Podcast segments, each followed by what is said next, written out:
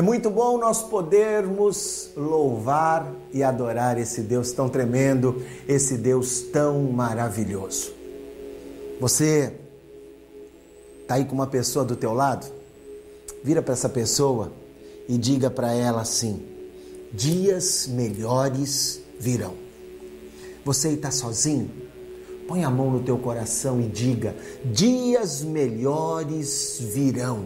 Isso isso mesmo, dias melhores virão. O Senhor tem isso preparado para a nossa, nossa vida. Abra a tua Bíblia comigo. No livro do profeta Isaías, capítulo 61, versículo de número 4. Isaías 61, verso 4 diz assim: Eles reconstruirão as velhas ruínas e restaurarão os antigos escombros, renovarão as cidades arruinadas que têm sido devastadas de geração em geração. Aleluia! A promessa de Deus é essa. Aquilo que foi derrubado, aquilo que era uma velha ruína, aquilo que era um antigo escombro, isso será renovado, isso será restaurado. Dias melhores virão. E agora mais um texto, antes de nós entrarmos propriamente naquilo que é a palavra. Segunda carta de Paulo aos Coríntios, capítulo 6, versículo de número 2. Segunda carta de Paulo aos Coríntios, capítulo 6, verso 2 diz assim: Pois ele diz: Eu ouvi no tempo favorável. Preste atenção. Olha o que Paulo fala: o tempo favorável e o socorri no dia da salvação. Digo-lhes que agora é o tempo favorável agora é o dia da salvação. Aleluia. Abençoa, meu Deus, a tua palavra, que ela flua com poder e autoridade, cumprindo o propósito que o Senhor designou, em nome de Jesus. Amém e amém. Aleluia.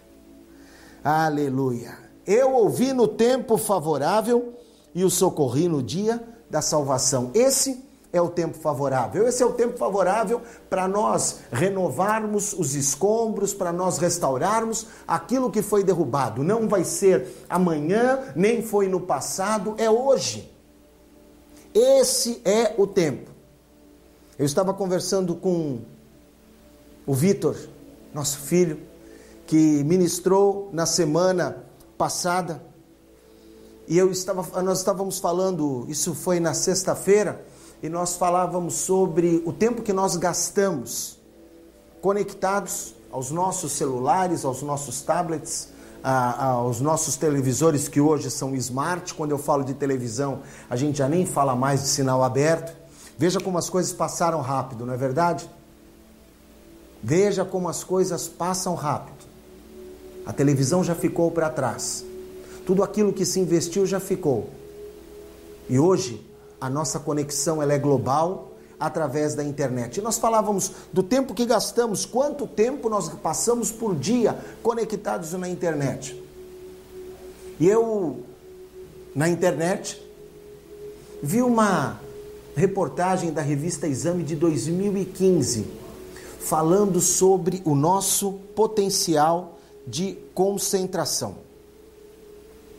Quanto tempo que a gente gasta concentrado num determinado assunto, num, focando uma determinada coisa. A, a, a entrevista era de 2015 e ela fala de uma pesquisa feita pela Microsoft e diz assim que a maioria das pessoas consegue se conectar no máximo até 8 segundos numa determinada ação. Em 2000 esse número era de 12 segundos. Caiu quase que 35% em cinco anos. E eu estou falando de um dado de 2015. Agora, sabe o que chamou a atenção? Era que na, o que me fez me concentrar nessa matéria foi que a imagem falava de concentração, falava de tecnologia, era feita pela Microsoft e tinha um peixinho desses dourados de aquário, um quinguio. E aquilo chamou a minha atenção. Eu falei, mas por que, que tem um peixe? Porque o peixe consegue se conectar por 9 segundos. Ou seja, o peixe hoje, um peixinho daquele de aquário, peixinho dourado, ele consegue ter mais atenção que uma pessoa em meio a toda essa parafernália de internet. Enquanto a nossa média é de 8 segundos, a média do peixinho dourado, ela nos ultrapassa e ela chega a 9. Por que, que eu estou falando isso? Porque essa questão de concentração ela tem nos afetado terrivelmente. A indústria de medicamentos, ela está assim crescendo, crescendo, crescendo o seu nível de vendas para que as pessoas possam ter uma, um bom tempo de repouso. Eu ia dizer uma boa noite de sono, mas muitas vezes não é nem uma boa noite de sono, é apenas um tempo de repouso. Para que as pessoas tenham apenas um tempo de repouso, não é uma noite de sono. Em 2019, dados de 2019, a indústria farmacêutica ela havia crescido 560% a venda de remédios para dormir. Talvez você está aí me assistindo e você vai entender então melhor. Você fala assim: ah, mas eu não tomo remédio para dormir. Você não toma remédio para dormir, mas coloca uma musiquinha relaxante, né? Aquela de flauta indígena ou coisa parecida. Aquela que você foi olhar e viu, não, mas isso aqui é um mantra oriental, não é essa não. Mas para relaxar e para concentrar naquilo que é o sono, muitas vezes o que, que acontece? A gente precisa tomar um remédio. Sem contar naqueles que precisam tomar um remédio para ficar acordado. E aí ele toma um remédio para dormir, ele toma um remédio para ficar acordado. Por que, que eu estou dizendo isso? Porque a gente não consegue nem mesmo, muitas vezes, focarmos naquilo que é o nosso sono ou naquilo que é o nosso despertar. Precisa desacelerar. Eu vejo mãe falando isso para filho. Calma, desacelera, respira. Porque a coisa tá assim, num turbilhão, num crescente tão grande, tão grande. Por isso, o medicamento, por isso, a música, por isso, eu estava vendo uma, uma ministração do dia 22 de março desse ano, primeiro domingo da pandemia, nosso primeiro culto transmitido. E eu falava sobre um vídeo que eu assisti do Dr. Augusto Cury, onde ele dizia assim: a ansiedade é o mal desse século. E aquilo me incomodou porque eu até é, corrigiu o doutor Augusto Cury, se isso é possível, dizendo que a ansiedade não é o mal desse século, a ansiedade é o mal da humanidade. Jesus já falava sobre ansiedade, Pedro já falava sobre ansiedade. E falando outra, outra vez do, das minhas conversas com o Vitor, e você que assistiu a ministração da semana passada, ele fala sobre isso, sabe o que ele disse? Ele falou assim, que ele achava que trabalhando em casa, aqui no home office, ele teria mais tempo, mas que no meio disso tudo aí, já com três, indo para quatro meses, né, de confinamento, a gente acaba vendo que termina o dia e faltou tempo. Faltou tempo.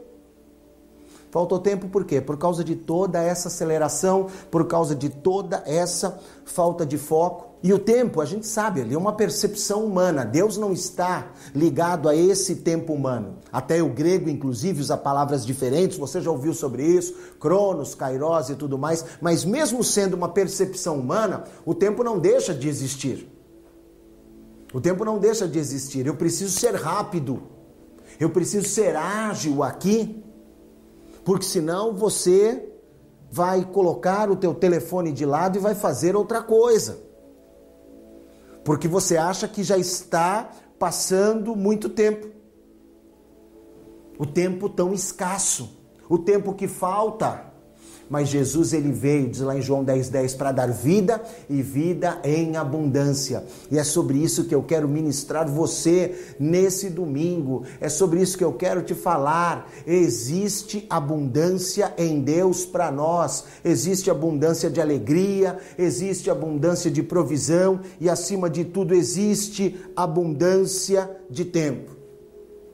Pastor Rick Warren, que escreveu uma igreja, uma vida com propósitos, ele tem uma frase que diz o seguinte: a melhor expressão do amor é o tempo. Você talvez já tenha visto um texto circulando pela internet do filho que pergunta por pai: pai, quanto é que o senhor ganha? Quanto é que custa uma hora do seu trabalho? E aí ele pede o dinheiro para o pai, o pai briga com ele, você só quer saber do dinheiro, e aí ele fala: Não, pai, é que eu queria ter 50 reais, 100 reais, o valor da sua hora, para poder comprar uma hora onde o Senhor fique comigo. Eu já fui surpreendido pelo Samuel dizendo assim: Vovô, eu não te chamei aqui para você ficar mexendo no celular. Eu quero que você assista um desenho comigo, um desenho da pantera, um desenho do pica-pau, que você assista um vídeo da casa selvagem comigo. Não foi para você ficar mexendo no celular. Tempo o chamado tempo de qualidade. O chamado tempo que pastor Gary Chapman no livro As Cinco Linguagens do Amor, ele fala que uma dessas expressões de amor é justamente o tempo. E o pastor Rick Warren, ele fala sobre isso, a melhor expressão do amor é o tempo. E o melhor tempo para você expressar o teu amor é agora. A melhor expressão de amor é o tempo. E o melhor tempo é o agora. Por que, que eu falo isso para você? Porque eu conheço pessoas que vivem saudosas. Eu lembro de uma música antiga, antiga, que dizia assim: Tempo bom que não volta mais, saudade não me deixa em paz. Conheço gente que vive cantando isso. Em pleno século 21, com saudade de um tempo que se foi, que não vai voltar, ou outras que vivem fantasiando com um tempo que ainda não chegou. E elas vivem assim: ah, o futuro, quando chegar o futuro, eu vou ser feliz. Quando eu tiver isso, eu vou ser feliz. Quando eu tiver aquilo, eu vou ser feliz. Um passado que não vem mais, um futuro que ainda não chegou. E eu digo para você: não vamos descartar, não, o passado. O passado é importante porque o passado nos ensina. O passado nos traz lições, sim. Precisamos aprender com os erros justamente do nosso passado. Mas precisamos ser bons mordomos, bons administradores do nosso presente. Para quê? Para que possamos ter acesso àquilo que é o futuro. Dias melhores virão. E você? Estará preparado para eles? Ou simplesmente, por não estar preparado, vai deixá-los passar?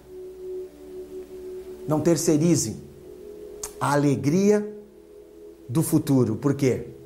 O tempo é agora. Não diga que você vai ser feliz quando o futuro chegar. Não, não, não. Não empurre para o futuro essa responsabilidade. Vamos fazer com que o tempo seja agora.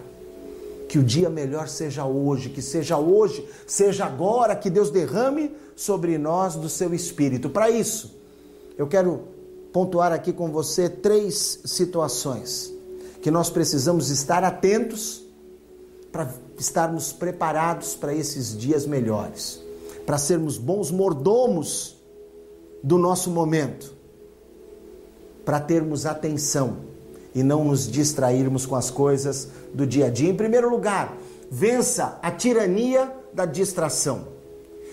Faço questão de usar essa palavra tirania, por quê? Porque a distração, ela nos escraviza. Mateus capítulo 6, versículo 34. No verso 33, Jesus, ele fala sobre buscarmos o reino, a sua justiça, mas eu quero colocar aqui na tela para você o verso 34. Mateus 6, 34, onde nós lemos assim: "Portanto, não se preocupem com o amanhã, pois o amanhã se preocupará consigo mesmo, basta a cada dia o seu próprio mal." Que lição preciosa que Jesus nos deu há dois mil anos atrás. Por que, que você está ansioso? Por que, que você está preocupado? Basta cada dia o seu próprio mal. Alguém certa vez disse que o século 21 é a era da atenção. Mas eu poderia dizer sem sombra de dúvida, nós estamos vivendo, sim, o século, a era da distração. Outro dia eu ouvi uma palavra nova, né, um neologismo, eu achei engraçado. E a pessoa falou assim: Fulano está infoxicado. É o quê? Infoxicado? É, infoxicado. Infoxicado, infoxicado. E o que, que é isso? Ele está entupido de informações. Está intoxicado de informações. Infoxicado. Ou infoxicado. Porque eu já ouvi gente falando, né? Em vez de tóxico, falando tóxico. Mas tem gente também que fala largatixa e mortandela. E às vezes a gente até canta, né? Aonde estás? E aí a gente vai maltratando a nossa tão linda língua portuguesa, mas fora da aula de português, fora do tutorial de onde ou aonde, ou lagartixa ou largatixa, tóxico ou tóxico, pessoas infoxicadas são aquelas que se entupiram de informação e por causa disso estão aí não sabe para onde vão, porque uma hora começa a fazer uma coisa, outra hora começa a fazer outra coisa. A distração atrelada à preocupação sabota o dia de hoje.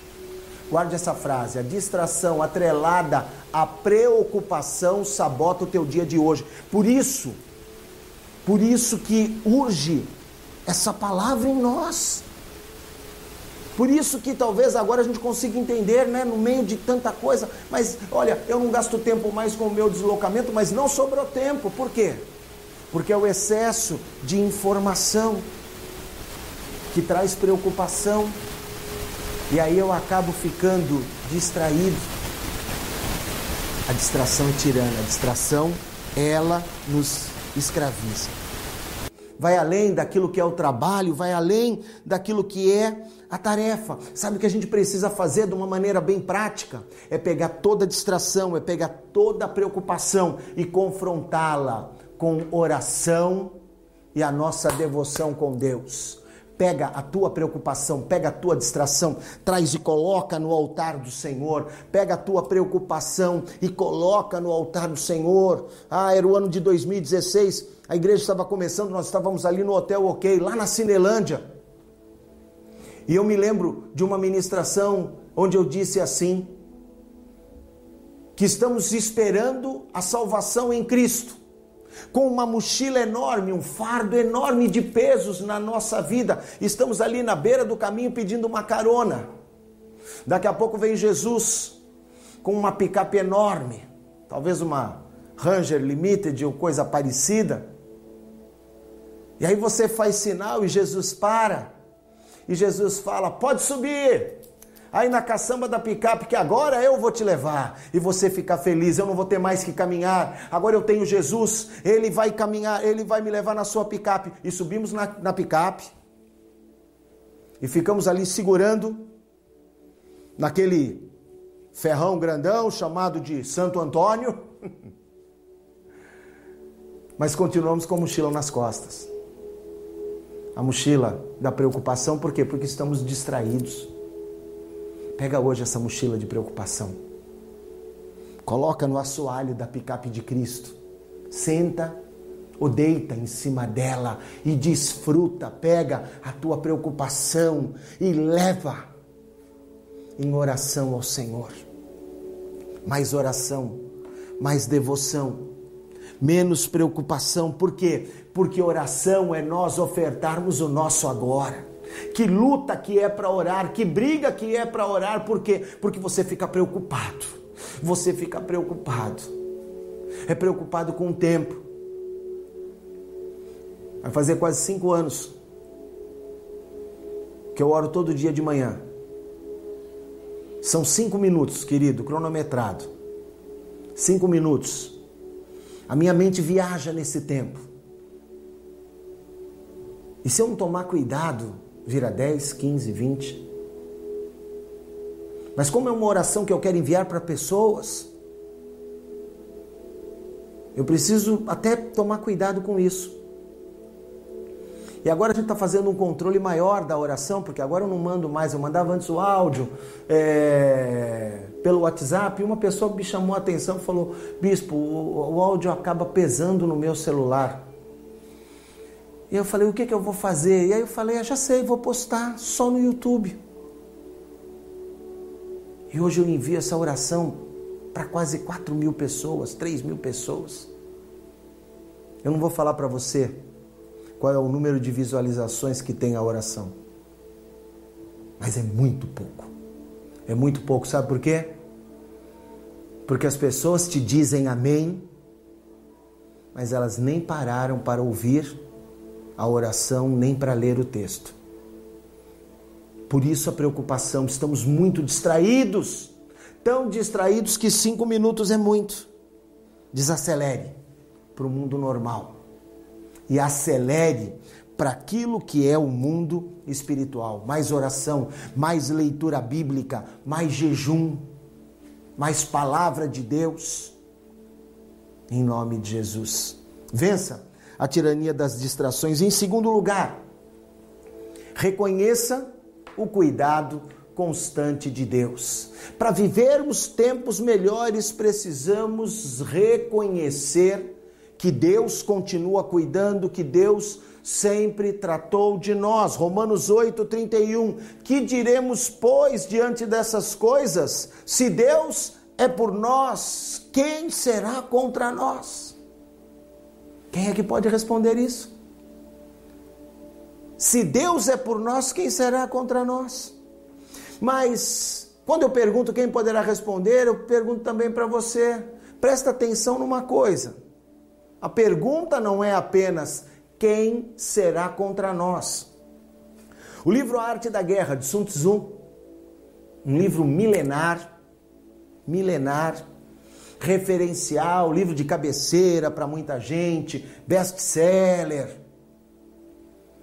Ele fala o seguinte: se você conhece o teu exército, você vence metade das batalhas. Se você conhece o exército do teu inimigo, você vence a outra metade das batalhas. Então, conhecendo o teu exército e conhecendo o exército do inimigo, você vai vencer 100% das batalhas.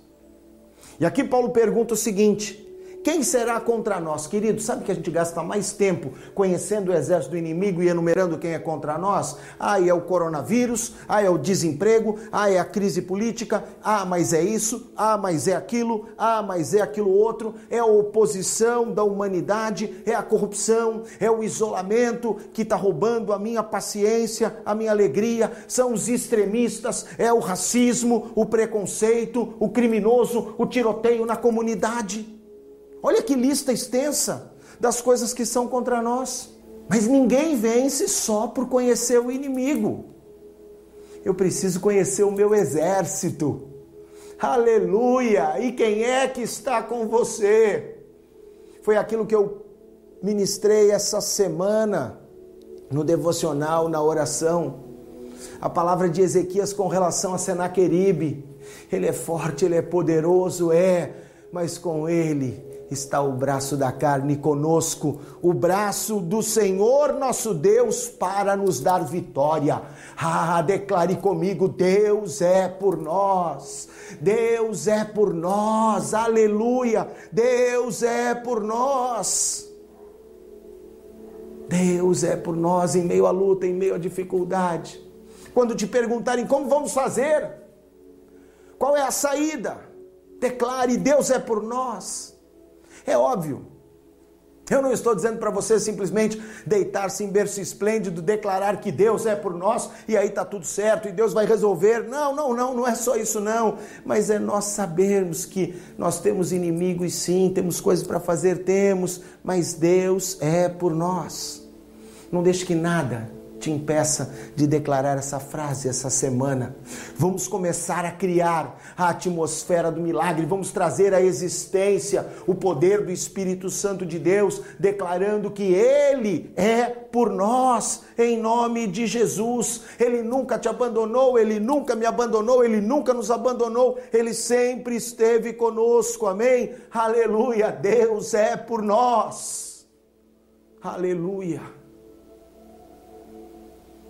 no vale da sombra da morte. Deus é por nós. Na dor da perda de um ente querido, Deus é por nós.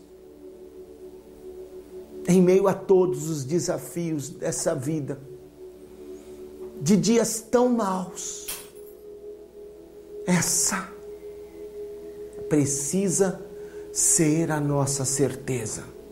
Deus é por nós. Com Ele está o braço da carne, mas conosco o Senhor nosso Deus, e Ele já nos deu a vitória. Vença a tirania da distração, tenha certeza do cuidado de Deus e declare sempre que Ele é com você. E em terceiro e último lugar, para a gente encerrar, Deixa eu fazer uma pergunta. Onde é que você está conectado? Com quem você está conectado? Quem é o teu provedor? Quem é o teu provedor? Quantos megas é o teu pacote? O teu pacote de dados vence que dia? Essa questão de conexão nesses dias é tão preocupante para nós, é tão preocupante. E é um símbolo de status, não é verdade? Não, porque eu tenho uma internet com de fibra ótica. É, não sei quantos gigas.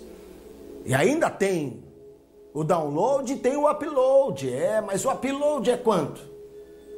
Porque agora o upload ficou muito importante, precisa subir um vídeo, precisa enviar um arquivo. Está conectado com quem? Porque o meu terceiro tópico dessa manhã é dizer para você: permaneça conectado com Jesus Cristo para construir o teu futuro. Primeira carta de Paulo aos Coríntios, capítulo 3, versos 10 e 11. Primeira carta de Paulo aos Coríntios 3, 10 e 11. Conforme a graça de Deus que me foi concedida, eu, como sábio construtor, lancei o alicerce outro está construindo sobre ele. Contudo, veja, cada um como constrói. Porque ninguém pode colocar outro alicerce do que já está posto, que é Jesus Cristo. Não há outra conexão que não seja Cristo. Não há outro alicerce que possa ser Cristo. Dr. Daniel Goleman escreveu certa vez falando sobre foco. Uma coisa que uma amiga minha traduziu: onde você põe o teu foco, aquilo ali aumenta.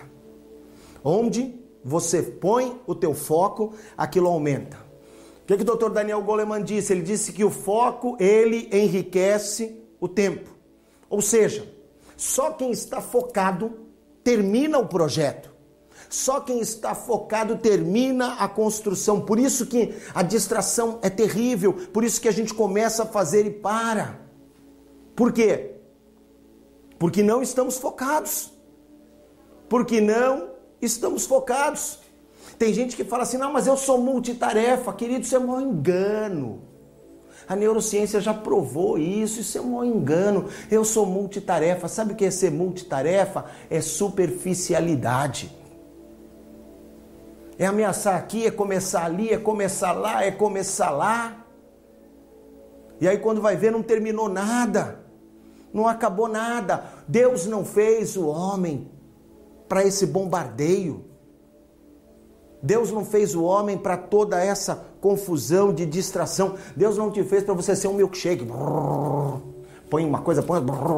Ah, saudade do milkshake. Deus não fez a gente para isso. Deus nos fez para fins específicos. Deus nos fez para um propósito específico. Ontem, sábado pela manhã, eu ministrava e eu falava com relação a Esther. Chegou uma hora que Esther foi vítima daquilo que nós estamos vivendo. Esther estava no palácio, Esther ficou deslumbrada. Esther se distraiu.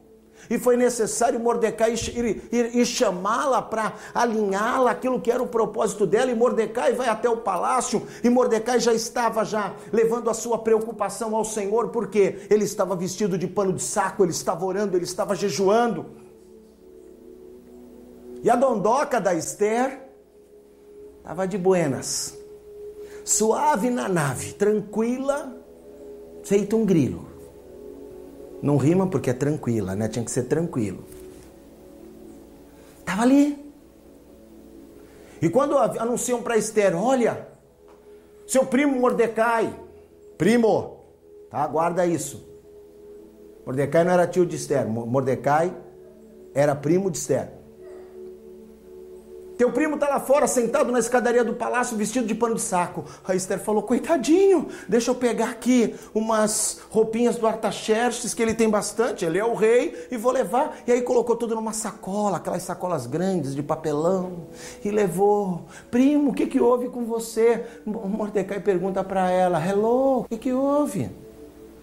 Está desconectada, querida. Não está sabendo o que está acontecendo. Amã assinou um decreto, os judeus vão morrer.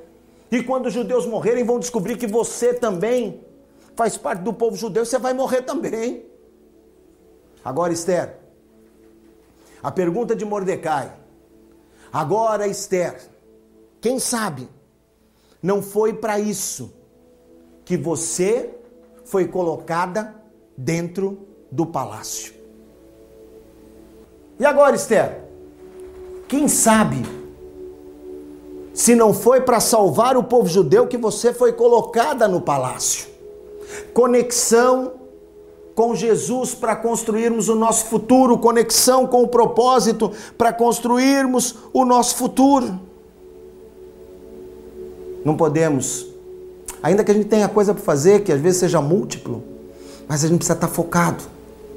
Focado no propósito, conhecer a Deus para conhecer o propósito focado naquilo que temos que fazer, focado para aquilo que temos que realizar, senão seremos as dondocas do palácio, os dondocas do palácio, superficiais e com poucos resultados.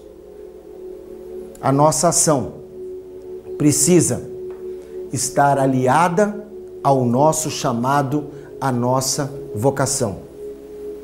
Guarda essa frase aqui, ó. Eu anotei para você: ninguém, ninguém avança na vida por dizer tudo o que pensa. Já conheceu alguém que é assim? Ah, eu sou positivo. Eu acho que tem um outro nome para isso. Fala o que quer. Fala o que pensa. Ninguém avança na vida por dizer tudo o que pensa. Mas nós avançamos por quê? Porque fazemos aquilo que fomos chamados para fazer. E vou dizer mais uma coisa para você. Fazer o que você foi chamado para fazer não quer dizer que você tem que fazer tudo. Porque eu e você não fomos chamados para fazer tudo. Já notou que a gente está fazendo tudo errado, querido, querida? Eu estou fazendo tudo errado, eu, Laerte, estou fazendo tudo errado. Às vezes eu falo o que eu penso.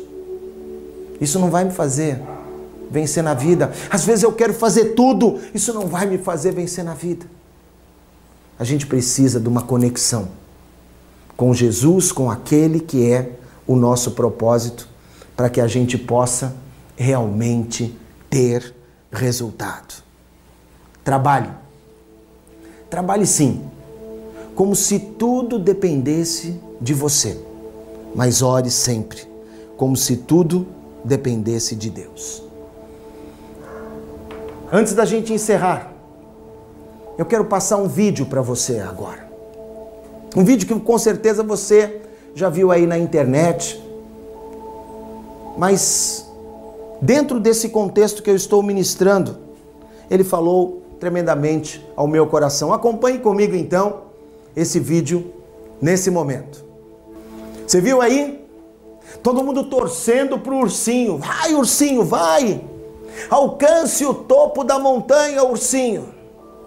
É a mamãe ursa ali dando uma força, ela sabe que se ela descer, ela cai também. O que eu mais gostei no vídeo foi no final, que quando eles sobem, eles saem correndo, celebrando, felizes da vida. Agora deixa eu fazer uma pergunta para você. A felicidade, ela está onde? No topo, no topo da montanha ou na base da montanha? Ah, bispão, a felicidade tá na base, né? Em chegar lá em cima, em colocar lá a bandeira, em fazer selfie. Então, querido, se a felicidade é essa, bora subir no monte de helicóptero. Chega lá, fazemos aí a nossa selfie tudo certo. Sabe o que é isso? A felicidade não está no topo. A felicidade está na jornada. A felicidade, momento da nossa torcida, da, da, nossa torcida foi quando? Não foi na corridinha do, do, do urso e da ursa, não. A nossa torcida foi enquanto eles estavam ali. E ele escorregava e não desistia, e ele ia e voltava, e ele ia e voltava. A felicidade não está na montanha, mas na jornada. A gente muitas vezes espera um futuro o topo da nossa montanha de estabilidade, aceitação, crescimento. Mas o futuro, ele não é um navio que eu fico no cais esperando esse navio chegar. O futuro é uma estrada que eu preciso percorrer, que eu preciso atravessar. Não foi assim com Josué na terra prometida? Eles precisaram entrar na terra, e aí chegou na terra tudo bem? Não, agora tinha que cultivar, tinha que ocupar, tinha estrangeiro para tirar, era uma confusão, uma loucura. Chegou uma hora lá em Josué 18 que ele ainda toma uma bronca. Aí vai demorar quanto tempo mais para tomar posse de toda a terra?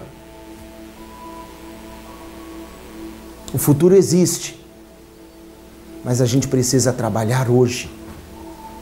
Nós precisamos trabalhar hoje. Fazendo aquilo que Deus nos chamou para construir, ou até mesmo para ajudar a construir, porque tem coisas que você vai construir e tem coisas que você vai ajudar a construir. É isso que faz a diferença na nossa caminhada. Saiba que você é filho do dono do universo. Nós somos filhos de Deus, daquele que criou todas as coisas. Descubra o teu propósito em Deus, ore mais, pergunte, descubra qual é o teu destino ministerial, o que, que Deus quer que você faça no reino dele, aqui na terra. Reconstrua aquilo que o mundo abalou. Querido, querida, não se conforme com aquilo que te feriu no teu passado, que te machucou e está impedindo você de continuar. Olha o ursinho. Olha o ursinho. Teve uma hora que ele escorregou, eu falei, agora acabou o vídeo. Mas o ursinho continuou subindo, continuou subindo. Tem uma torcida esperando por você, não para a tua caminhada. Continua, continua. Revele a essência daquilo que o inimigo e o caos tentaram distorcer. Se o inimigo tentou acabar com a tua família, revele a essência da família. Se o inimigo tentou acabar com o teu ministério, revele a essência do ministério. O que é está faltando? Vamos! Vamos! Deus tem promessas para nós, sim, tem.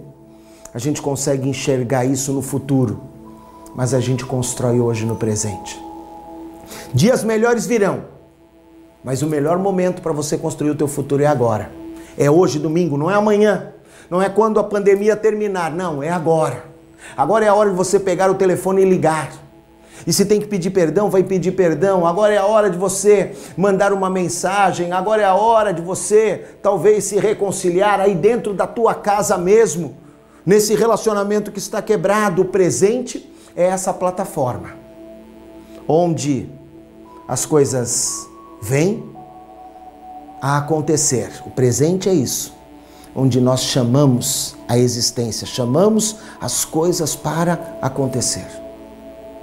Vamos fazer isso em nome de Jesus. Olha que declaração poderosa a gente lê aqui em Romanos 4 e eu já quero encerrar. Portanto, a promessa vem pela fé. Romanos 4, 16, 17. Para que seja de acordo com a graça e seja assim garantida toda a descendência de Abraão, não apenas aos que estão sob o regime da lei, mas também os que têm a fé que Abraão teve. Ele é o pai de todos nós, como está escrito. Eu o constituí pai de muitas nações. Ele é nosso pai aos olhos de Deus em quem creu, o Deus que dá vida aos mortos e chama à existência coisas que não existem como se existissem. Aleluia! Quais são os milagres? As coisas que você nunca viu, que Deus pode realizar. Ele chama a existência o que não existe, não há impossíveis para Deus. Nesse momento, eu quero orar com você. Eu quero orar. Eu quero orar pela nossa nação, eu quero orar pela tua família. Eu quero orar para que essa pandemia termine. Eu quero unir a minha força com a tua força. O nosso Deus, ele chama a existência o que não existe. Ore comigo. Pai de amor, em nome de Jesus, opera com o teu poder e a tua graça. Sara a nossa nação, faz cair por terra, Pai, a corrupção. Achata, meu Deus, essa curva, Pai. Achata a curva e ainda que ela se alongue mais, traz a tua cura, traz a vitória para essa malignidade do coronavírus, meu Deus. Senhor, traz a reestruturação econômica para aquele que hoje está envolto em dívidas, para aquele que ficou desempregado por causa da pandemia, tem misericórdia, meu Deus. Para aquele que amanhã, segunda-feira, precisa tomar decisões da graça, da direção, meu Deus, guarda as nossas crianças que já não têm mais paciência dentro de casa, meu Deus. Guarda prepare educação para elas, como é que vai ser o aproveitamento do ano letivo, meu Deus. Faz o teu sobrenatural, Paizinho. Fortalece a tua igreja. Fortalece a tua igreja. Que os vínculos, ó Pai, se aprofundem mais porque ainda que estejamos afastados socialmente, não estamos distantes. O teu amor, ele nos une, meu Deus, da graça no lar, da harmonia para o marido, para a esposa, em nome de Jesus, Pai. E opera com o teu poder e a tua graça. Traz um avivamento, Senhor. Traz um avivamento no Brasil, no mundo. Como diz a tua palavra, até os confins da terra, Pai. Eu oro juntamente com o teu povo. Em nome de Jesus. Aleluia. Amém. E amém. Aleluia. Amém. Eugene Peterson, na paráfrase a mensagem, escreveu o seguinte com relação a Mateus 6, verso 13: Tu estás no comando, tu podes fazer o que quiseres, tua beleza é fascinante. Amém, amém, amém. Deus está no comando, ele faz o que ele quiser. A grandiosidade dele é fascinante. E você? Vai continuar na arquibancada? Vamos juntos? Vamos juntos realizar, vamos juntos nos preparar, por quê? O melhor de Deus ainda está por vir, mas o tempo presente é agora. E é por isso que eu quero encerrar essa palavra e antes de encerrar, eu quero fazer um convite para você que está me assistindo. Hoje, ao vivo, ou talvez na semana que vem, não importa.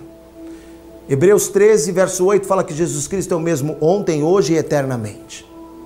Se você assistir esse vídeo em 2021, saiba que o poder de Deus continua agindo na tua vida e Deus te alcançou por causa disso. Então, ao ouvir a voz do Senhor, não endureça o teu coração. Eu quero orar com você. Eu quero orar por você. Um dia eu fui alcançado pela misericórdia do Senhor. Eu só precisei abrir o meu coração, mais nada, mais nada. E o Senhor fez uma obra grandiosa. Entrega hoje a tua vida para Jesus. Volta hoje para o caminho do Senhor, você que estava afastado. Deixa Deus ser Deus na tua vida. Experimente a paz que só Ele pode dar. Em nome de Jesus. Você quer voltar para Jesus, quer entregar a tua vida para Jesus? Escreva aqui nos comentários. Mande um, uma mensagem direta para nós através do nosso Instagram, Casa do Pai Igreja. Aí no Facebook, escreva o teu nome. Nos procure no WhatsApp. Queremos orar com você e ajudar você nessa caminhada. O ursinho estava ali tentando. A mamãe ursa estava lá em cima. Vai, vai. Eu estou na torcida para que você dê certo, para que você viva o melhor que Deus preparou. Que Deus te abençoe. Nós somos a Casa do Pai, Igreja Cristã. Queremos receber você, queremos acompanhar você e te ajudar. Como a mamãe ursa ali vibrava por conta do ursinho, nós estamos já vibrando, vibrando e torcendo por você. Vem estar conosco. Aos domingos, nove e meia da manhã, e fazemos a retransmissão às 15 e às 18. Na terça-feira, nós temos a nossa live Louvor e Adoração às 20 horas, o nosso discipular na quinta-feira às 19h59, sexta-feira, 20 horas, a nossa reunião de adolescentes, o Casa Tim, e todos os dias às 7 da manhã o nosso devocional com uma palavra inspirada por Deus para você viver bem o teu dia, de domingo a domingo. Que Deus te abençoe. Que a graça, o amor, o poder de Deus seja sobre a tua vida que o Senhor te abençoe, te guarde, que ele resplandeça o seu rosto sobre ti, que ele tenha misericórdia de ti e te dê a paz. Em nome de Jesus. Amém e amém.